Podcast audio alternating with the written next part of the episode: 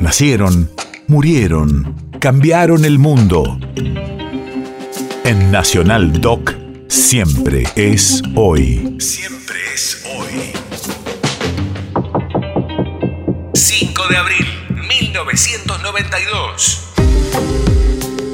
Hace 30 años en Perú, el presidente Alberto Fujimori disuelve el Congreso y asume todos los poderes. Es el denominado Fujimorazo. Radio de la Memoria. El autogolpe de Estado de Perú tiene el respaldo de las Fuerzas Armadas. El primer mandatario disolvía el Parlamento y el Poder Judicial. La OEA evitó sanciones y llamó a conformar un nuevo Congreso que elaboró la Constitución de 1993, legitimando su presidencia y permitiendo reelegirse años después. Disolver, disolver temporalmente el Congreso de la República hasta la aprobación de una nueva estructura orgánica del Poder Legislativo, la que se aprobará mediante un plebiscito nacional. En estos momentos, señoras y señores oyentes de Radio Antena 1, tenemos que indicar que fuerzas eh, policiales, fuerzas armadas están en la puerta de nuestra estación ordenando que cierre nuestra transmisión, que se cierre nuestra transmisión.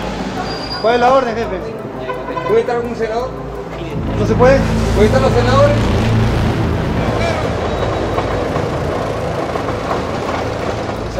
Que es oficial.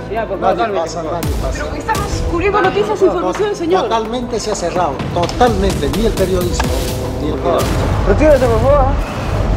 Son las 12 y 30 de la noche. El Congreso está rodeado por los tanques por la decisión del presidente Fujimori de cerrar el Congreso. A esta hora nadie sabe cuáles serán las consecuencias de esta decisión. Por favor, retírese. Como presidente de la República, he constatado directamente todas estas anomalías y me he sentido en la responsabilidad de asumir una actitud de excepción para procurar acelerar el proceso de esta reconstrucción nacional. Reorganizar totalmente el Poder Judicial. Lamentablemente tenemos que comunicar a todo el público y a todos los políticos que nos siguen que a 20 minutos para la una de la mañana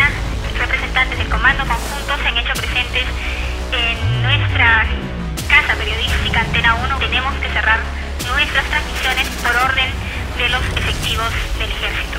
No sin antes expresar nuestra protesta como periodistas, como medios de comunicación, por esta decisión inconstitucional.